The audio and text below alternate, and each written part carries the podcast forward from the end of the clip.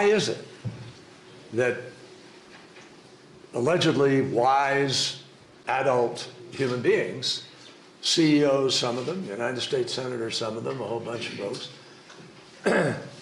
want to ignore science and want to ignore mathematics and want to ignore physics and somehow cannot bring themselves to do what we need to do. And when you stop and think about it, it's pretty extraordinary that we, select group of human beings, because of whatever touched us at some point in our lives, are able to sit in a room and come together and um, actually talk about saving the planet. I mean, it's so almost extraterrestrial to think about, quote, saving the planet. And if you said that to most people, most people, they think you're just a crazy tree-hugging, lefty, liberal, you know, do-gooder, whatever. And, and there's no relationship. But really, that's where we are. Greetings. Welcome back to Trench Warfare Politics. That was your new U.S. Special Presidential Envoy for Climate that was created out of thin air by Joe Biden. The U.S. Special Presidential Envoy for Climate is positioned, it's in the executive office of the President of the United States, and it has the authority over energy policy and climate policy within the executive branch. As I said, this was created in 2021 out of thin air by Joe Biden to push this green agenda down everyone's throat, not just here in the U.S., but to pressure it worldwide. If you remember in the last podcast, I went in depth on the Biden Sanders Communist Manifesto that they came out with before the 2020 election, and how most of that in there was propaganda, how they used instances around the country, like the dams in Michigan, the Navajo Nation, things of that nature that had nothing to do with climate change. I told you in this this podcast we're going to go into the authors of this whole agenda that they came out with. This part of the manifesto, anyway, which was titled Combating the Climate Crisis and Pursuing Environmental Justice, which is anything but either one of those things. So, what I'm going to do today is we're going to go in depth on John Kerry. There's quite a few authors to this, and I'm to make spread it over a few podcasts so I can go really in depth and so you know exactly who it is and where they're coming from who came up with the authorship of this this section. Now, some of these people I know you know because they've been in our lives for most of our lives for a lot of us. John Kerry being the number one guy on this, uh, the author this this section of it. But I want to go in depth to who John Kerry is. Many of you, like me, you've heard of him. You know who he is. You know he's in the Senate. He was in the Senate for about 40 years, right next to Joe Biden for a long time. Before that, he was lieutenant governor of Massachusetts. But I'm going to go into depth of who he is now, what he's pushing, and who he's rubbing elbows with, and just how in depth the radicalism for this green agenda really is you heard him in that clip talking about how how can it be that we're just a special set of human beings that we're the only ones that can see this? And that is the thought of the people with this green agenda. The co-author of this is Alexandria Ocasio-Cortez.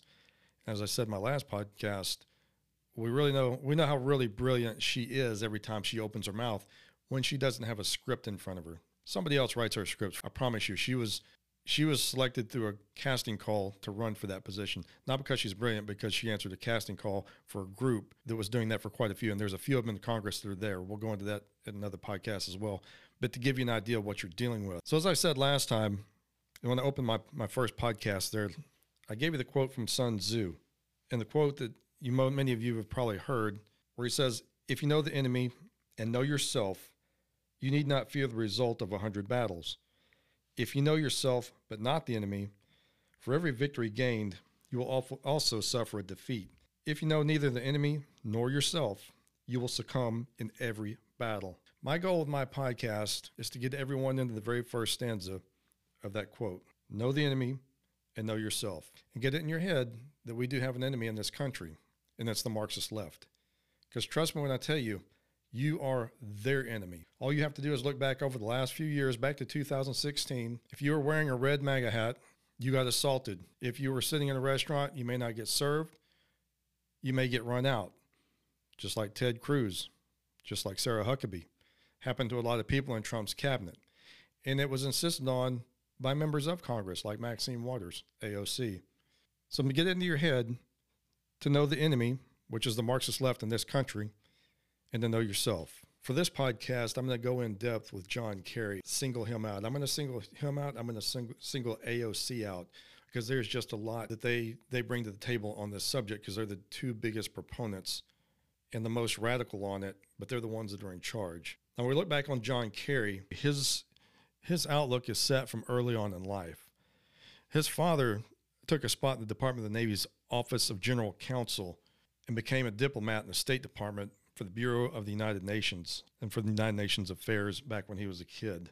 In 1965, as uh, Vietnam escalated, he wrote a speech and won a prize for the best orator in the junior class for a speech that was critical of U.S. foreign policy, which in that speech he quoted as saying is, it's a specter of Western imperialism that causes more fear among Africans and Asians than communism, and thus it is self-defeating, unquote. However, I guarantee you, if back in 1965 you talked to the people in South Vietnam, they would have told you that it wasn't U.S. imperialism, that it was help keeping Ho Chi Minh and the Viet Cong and North Vietnamese army from coming down and crushing them like they did in 1975 when they came down and finally won the war and took over and put them under the claws communism. When he came back and came home from Vietnam, you've probably all seen it the the video of where John Kerry sat there before Congress, and I believe 1972 and referred to his fellow Americans, the servicemen over, still over in Vietnam, as being or acting like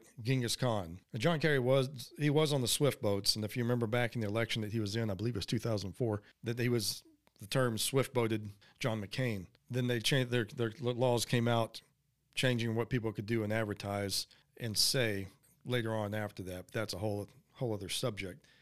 But he came back from Vietnam and criticized the servicemen that were still over there, equating them to Genghis Khan. And Then went on to run for for go into politics, and that's when he became lieutenant general. I'm sorry, lieutenant uh, governor of Massachusetts.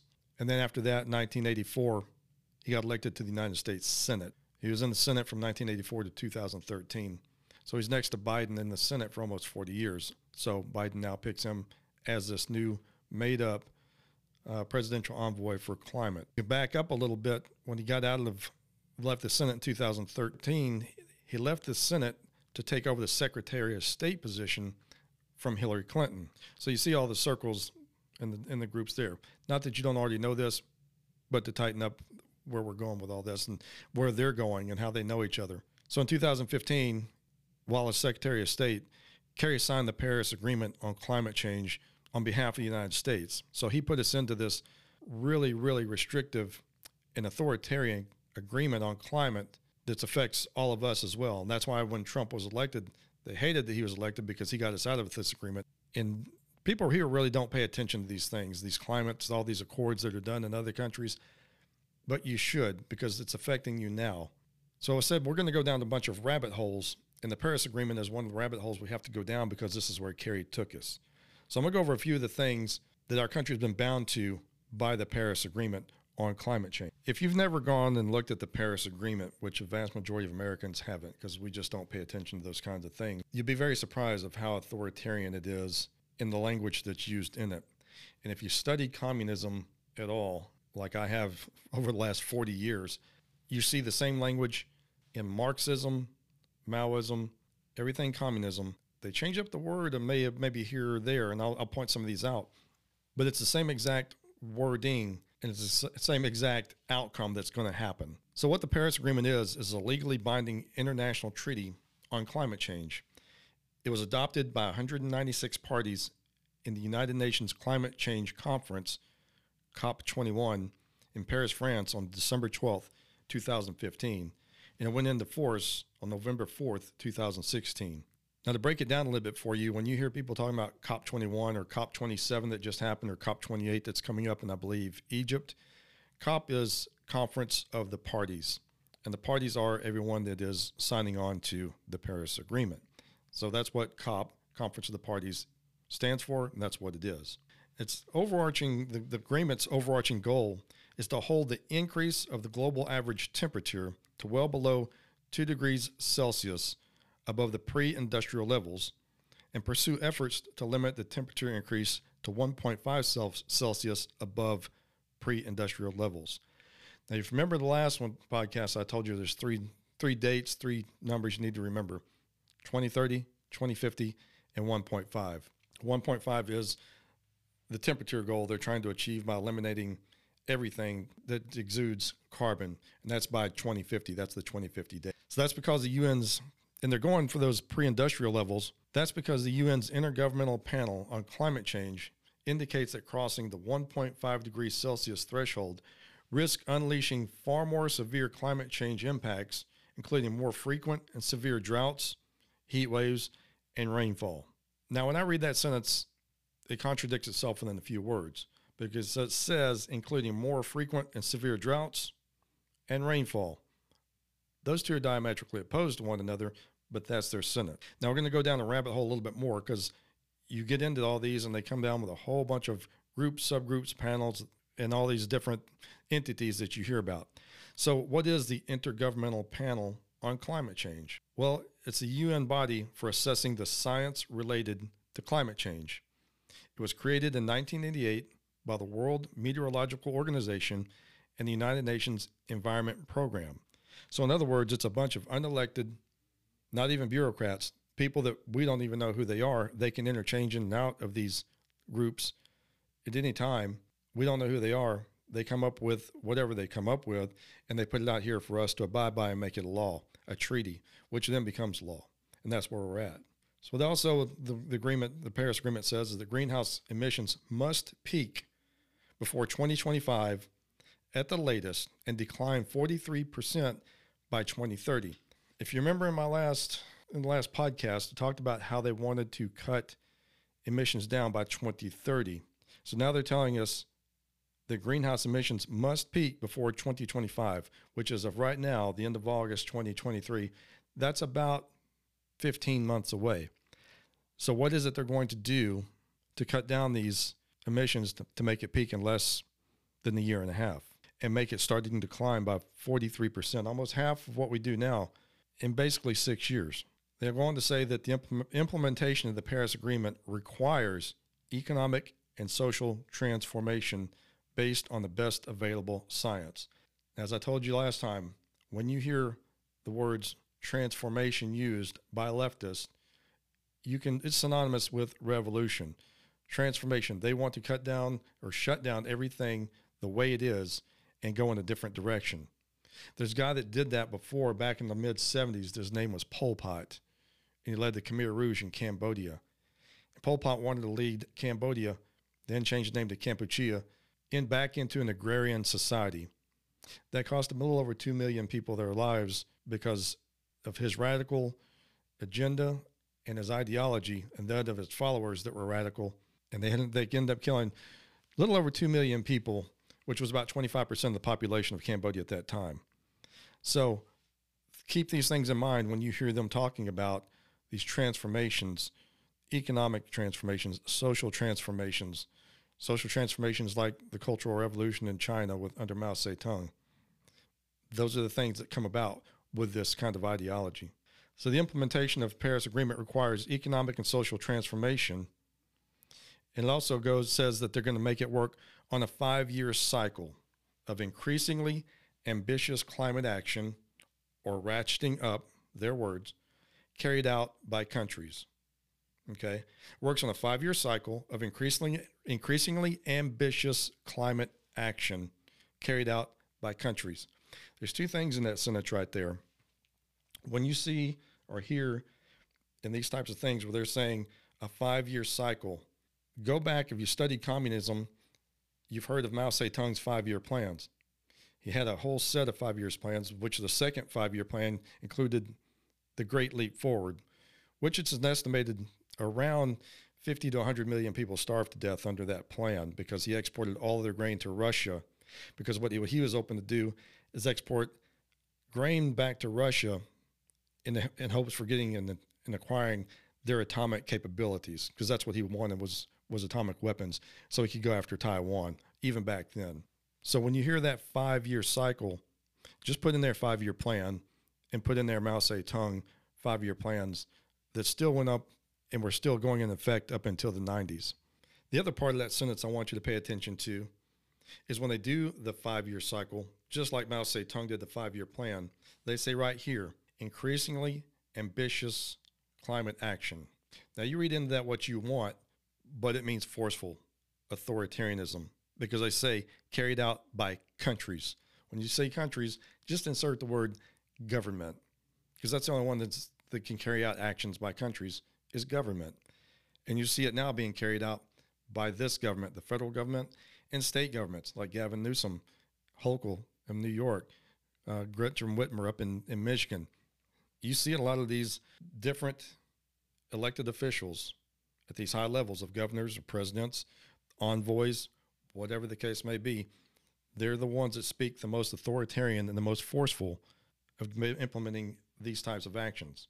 And I haven't started and gotten into the UN secretary, who's very, very authoritarian, much less Klaus Schwab with the World Economic Forum. We'll get to all that. But I'm giving you the idea of this is who's John Kerry, who's unelected, is making the promises and the treaties with all of these, these leaders about what America is going to do. The agreement goes on to say that since 2020, countries have been submitting their national climate action plans, known as nationally determined contributions. Each successive NDC, or nationally determined contribution, is meant to reflect an increasingly higher degree of ambition compared to the previous version. So remember, go back, increasingly increasingly ambitious climate action, and now increasingly higher degree of ambition compared to the previous version. Just like Mao Zedong did in his five-year plans, he kept ratcheting down and ratcheting down and ratcheting down on the farmers and the peasants about how much work they had to do and how little food they got to keep so he could export it.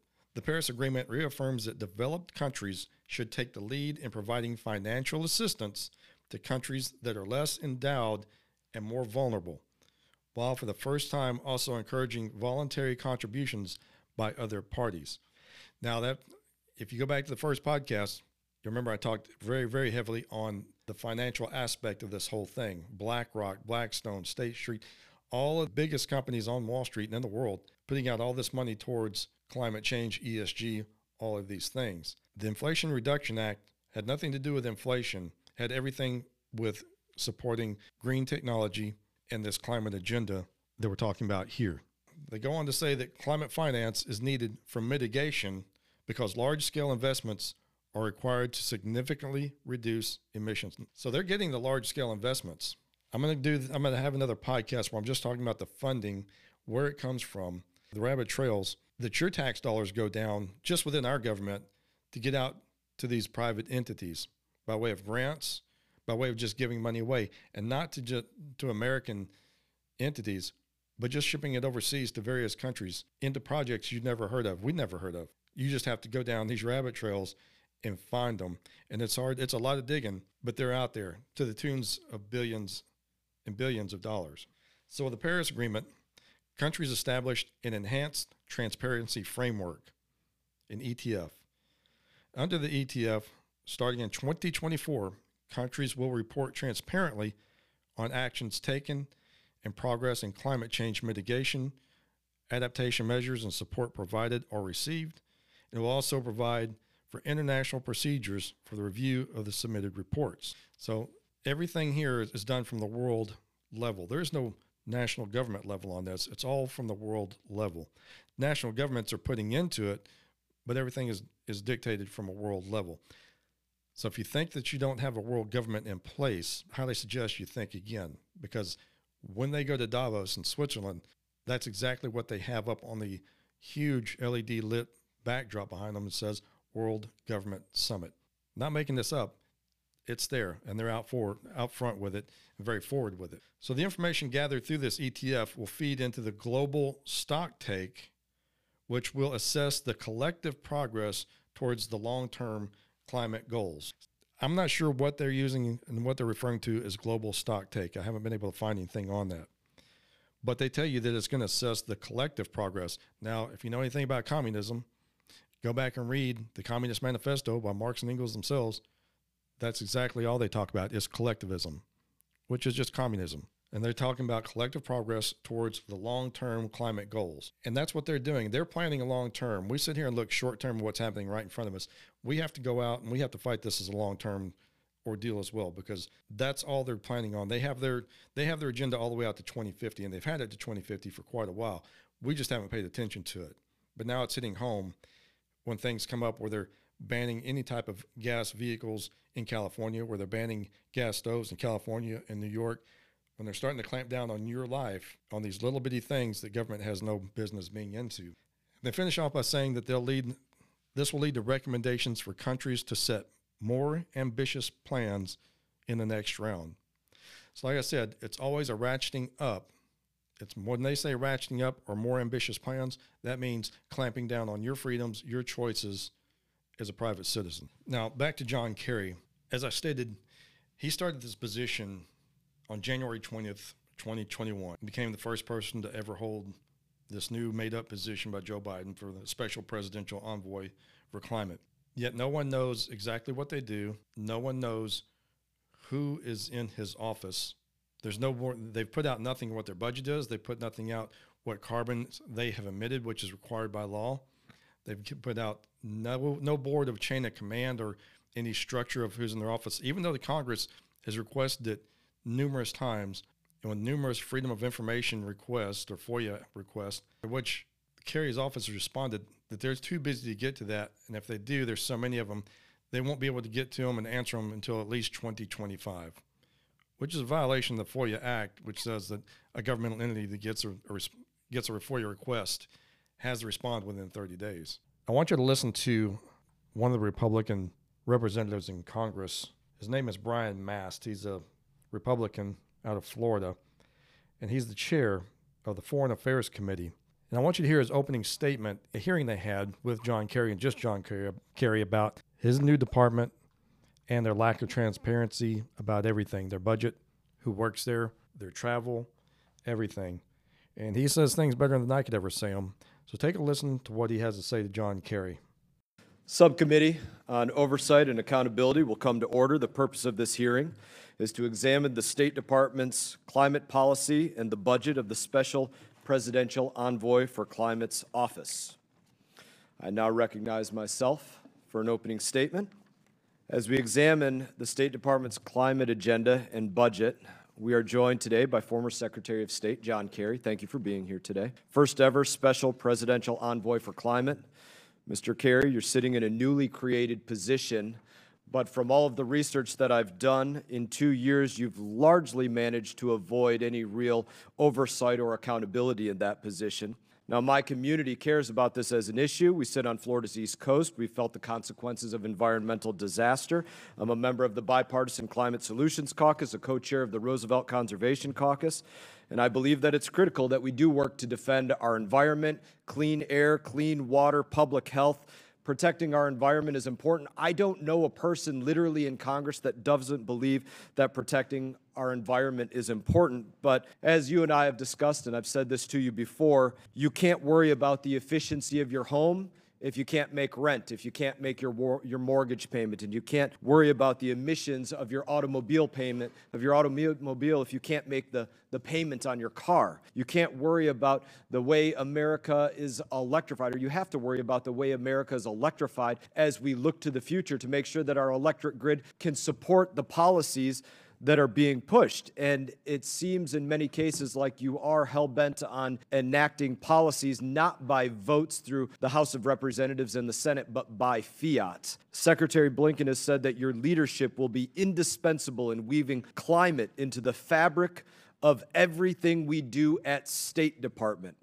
Personally, I don't believe that climate should be the focus of every part of diplomacy, which is the job of the State Department. And I believe that we probably disagree about that. But regardless, it is clear to me that you, even having served as a longtime senator, you are willing to push the envelope of what it means to live in a constitutional republic in order to get the agenda that the administration sees enacted.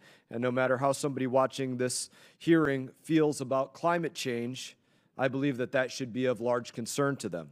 This is my chief concern about your office. You're serving on the National Security Council, but you're not confirmed by the Senate. In your previous role as Secretary of State, you unilaterally entered our nation into some of the largest agreements, like the Joint Comprehensive Plan of Action, the Iran nuclear deal, unilaterally bound Americans to set standards that would dramatically increase their cost of living or affect their way of life in the Paris Climate Accords. And I believe that speaks volumes about your overarching philosophy as it applies to governing.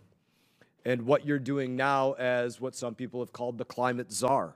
Mr. Kerry, nobody voted for you in this body. It seems like, once again, the rules don't apply to the president's inner circle. You, he has called you his best buddy. That brings me to my second concern that I want to speak about today, and it's just basic levels of transparency, the mechanisms of transparency in government that your office has not participated in to be accountable to the people. Every time you travel to a climate summit or Kim King Charles' coronation or the wedding of the Crown Prince of Jordan, you're supposed to document the carbon emissions generated by your trip. Your office has failed to do so. You're supposed to produce an organizational chart of your office. Your office only did so when there was a lawsuit filed and filled in none of the names of the people that work in your office. You ignore most congressional requests for documents, have ignored those from the House Foreign Affairs Committee and the House Oversight Committee for months. You're supposed to respond to FOIA requests, but claim that it would take years to produce basic budgetary information, in some cases, not willing to release it until 2024. You're supposed to be clear about the work that you do beha- on behalf of the American people, but you don't have a landing page on the State Department's website. I don't believe this is how you fulfill the White House's promise to bring transparency and truth back to government.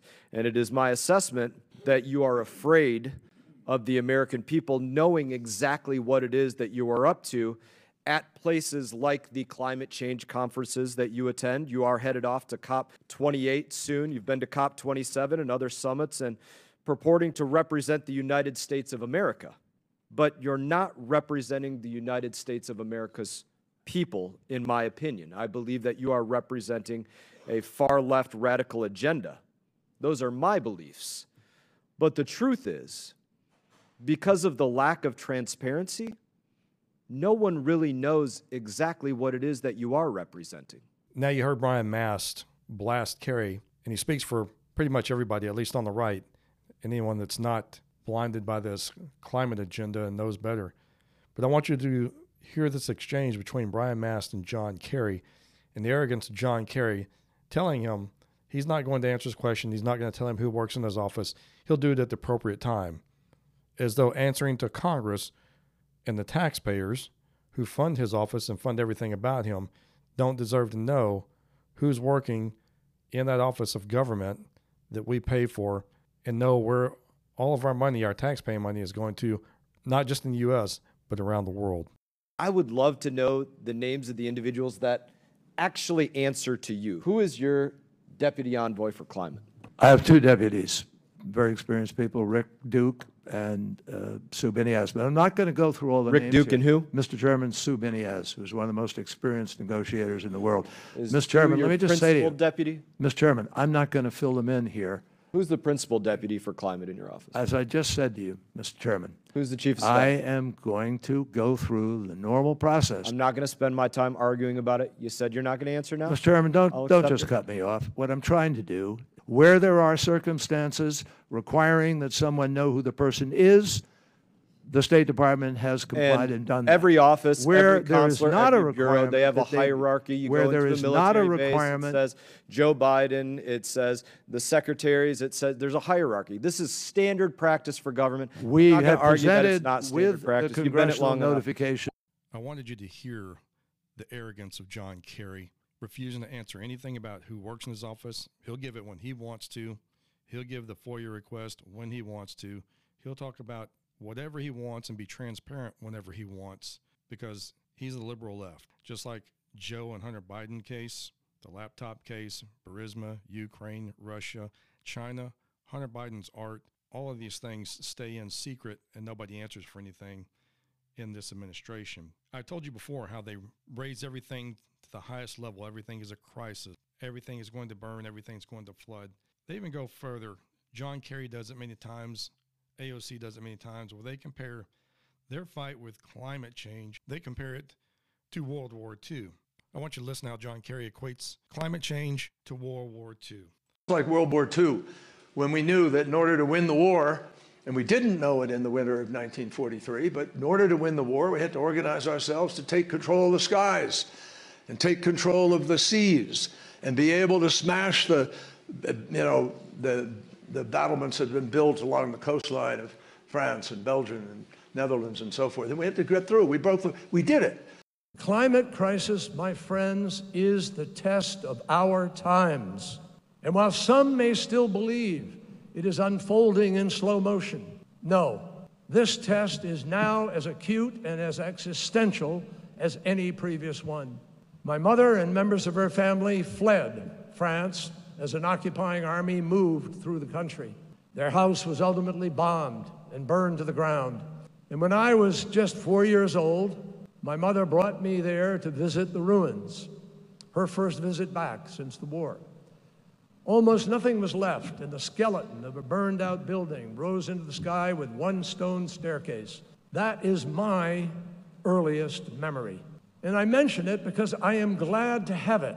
Because, like most in my generation, I grew up with a visceral understanding of how close the world came to chaos and how allies and alliances dedicated to order and openness, common interests, and shared values made all the difference. So, in addition to the arrogance that you heard about him refusing to answer any questions about who's in his office or anything else he doesn't want to answer to Congress at that time, this group of people also thinks that they're involved in something that's equivalent of World War II, of defeating Nazi Germany and Imperial Japan. That's literally what their mindset is. And he says it there himself. It's not my opinion, it's them saying so. Alexandria Ocasio Cortez makes many references to that, and I'll have her video or her audio clips in the next podcast whenever I single her out. But this is their mindset.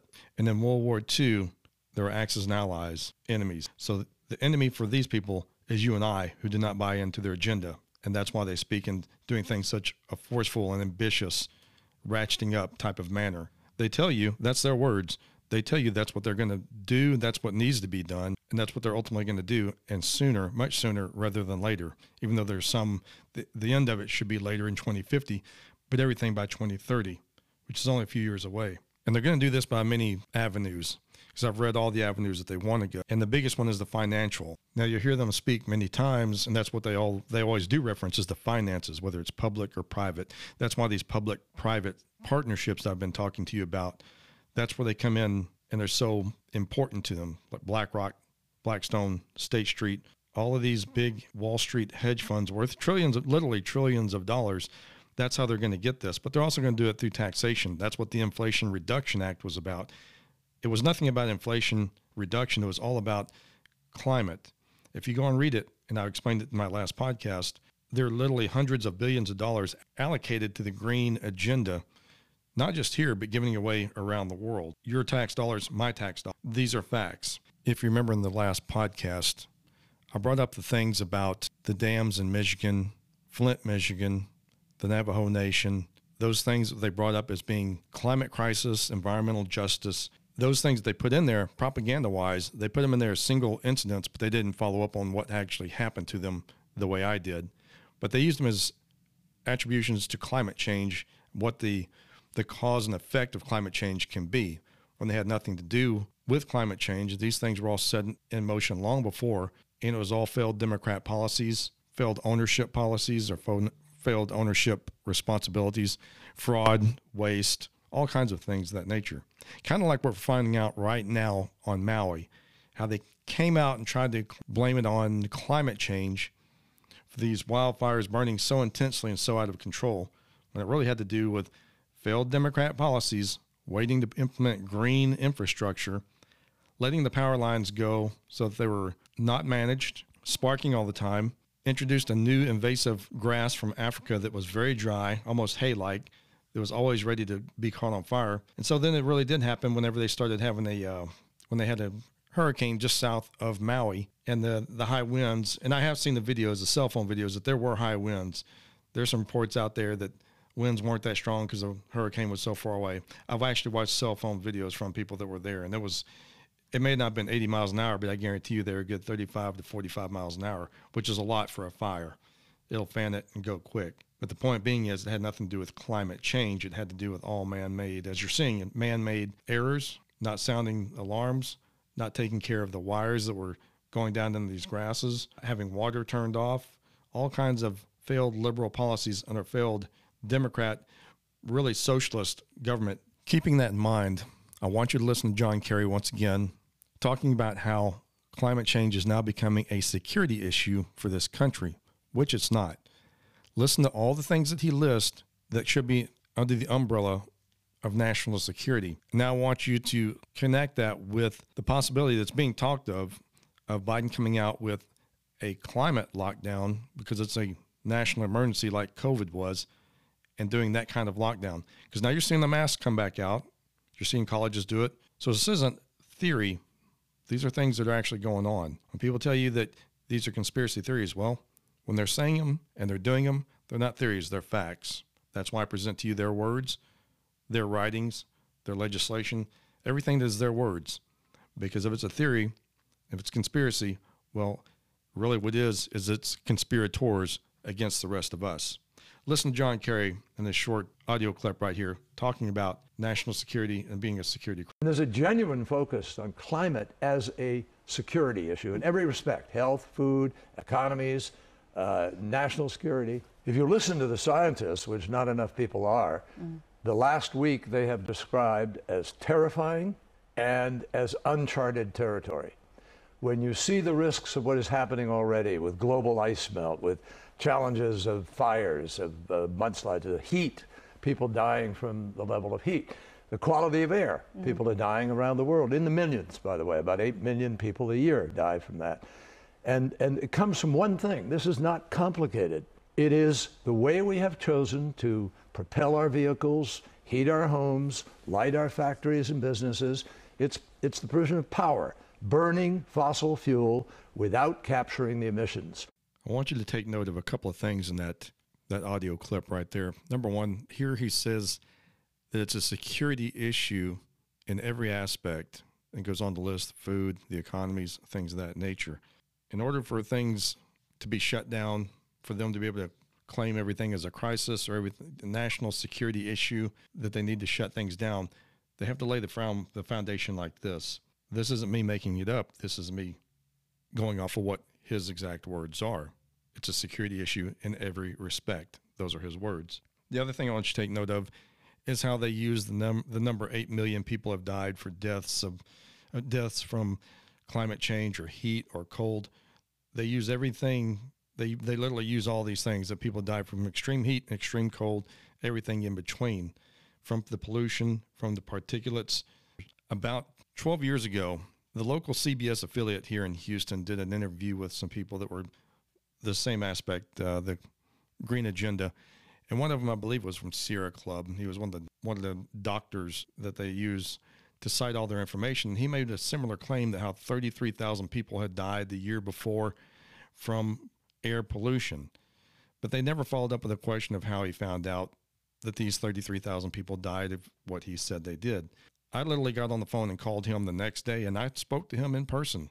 I called him, asked him, How did y'all come up and verify that these 33,000 people died from climate pollution and particulates, like you said on the show last night?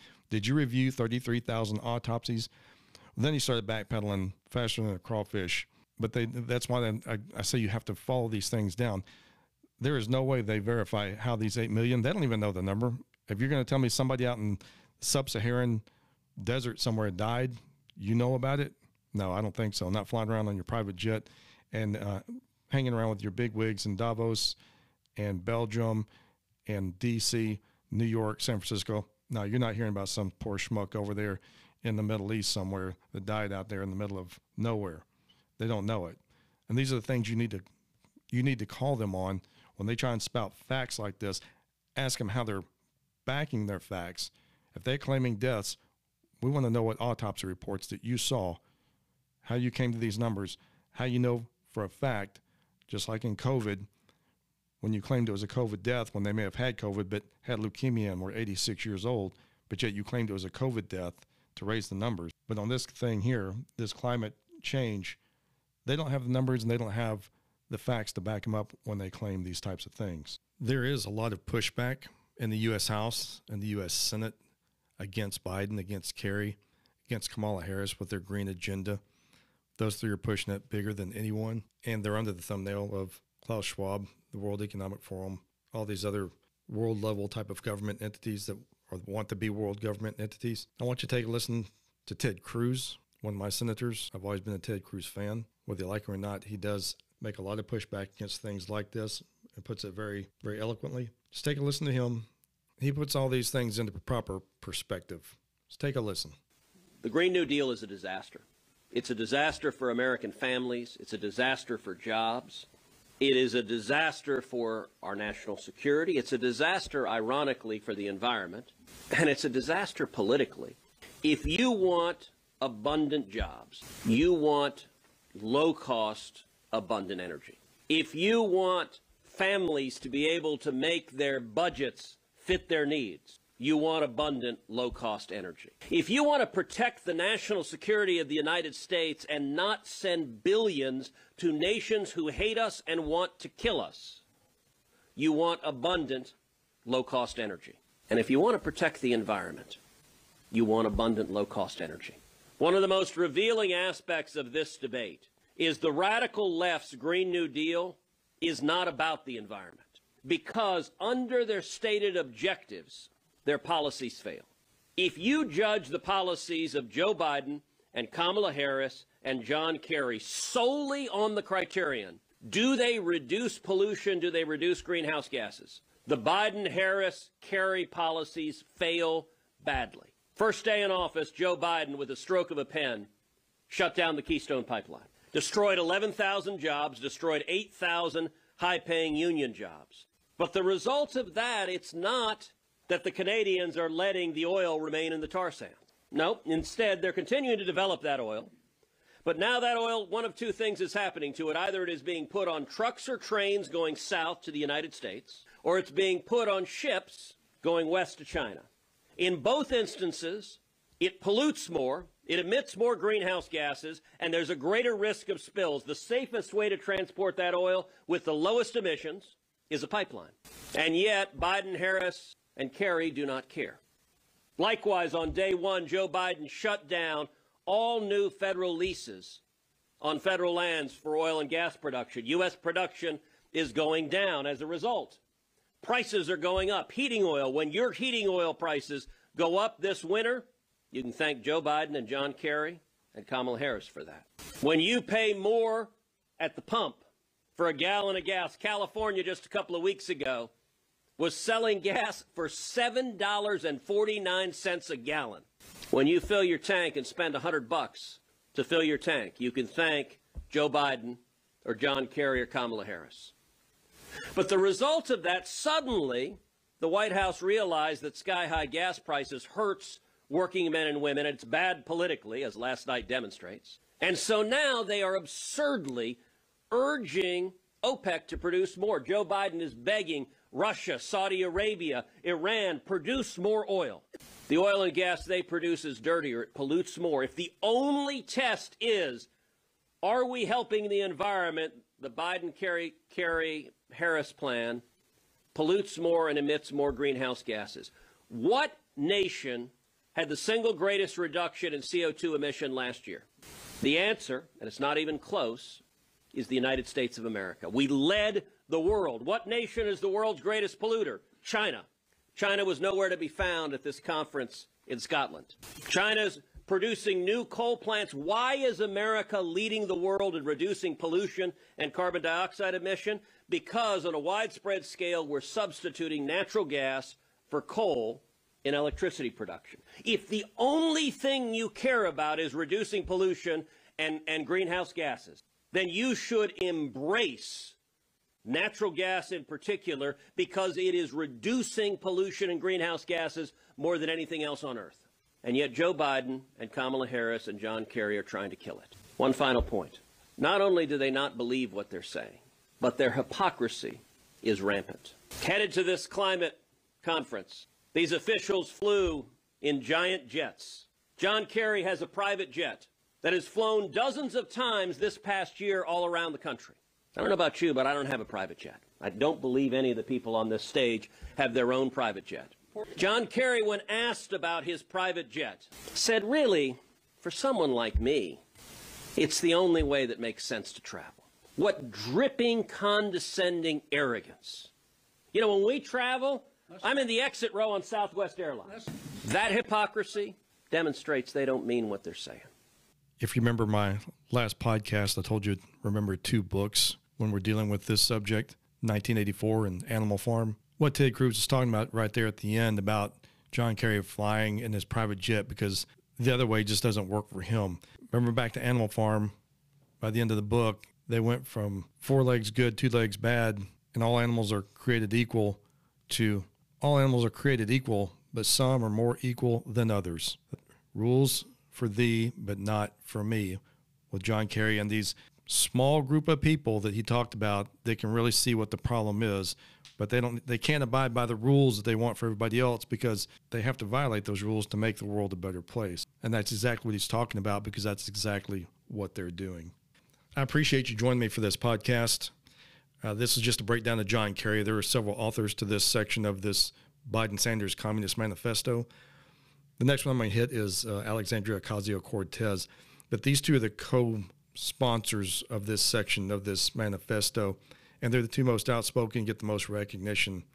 And I wanted to really break down John Kerry because he's been in politics for so long, and the position that he's in, he's the most vocal of everything and has the most power and influence around the world, literally, with the World Economic Forum, with Wall Street, with the White House, with state governors in the U.S. Senate and the House, for that matter. And I just wanted you to get a breakdown of what he's doing, how he got there and what he's saying in his own words so that you can hear him of what he's saying has to happen, how he wants it to happen, and how it's going to come down on you. So join me on the next podcast where I will do the same thing with Alexandria Ocasio Cortez uh, and one other of the authors of it that uh, was really the, the founder of a little NGO that uh, AOC really supported, and uh, a lot of video and content out there from them having conversations so until next time, get in the trenches, stay in the trenches, because that's where we are. We have been for a while, and we're going to for quite a while longer, as you can see. They have no inkling to give up what they've achieved and what they've gained, which is quite a bit, and they still have a lot to go in a, quite a few different areas, not just the green agenda, but digital currency, passport, uh, vaccine passports. It all ties together, and I will tie it all together for you through a lot of podcasts. But thank you for joining me, and we'll see you next time.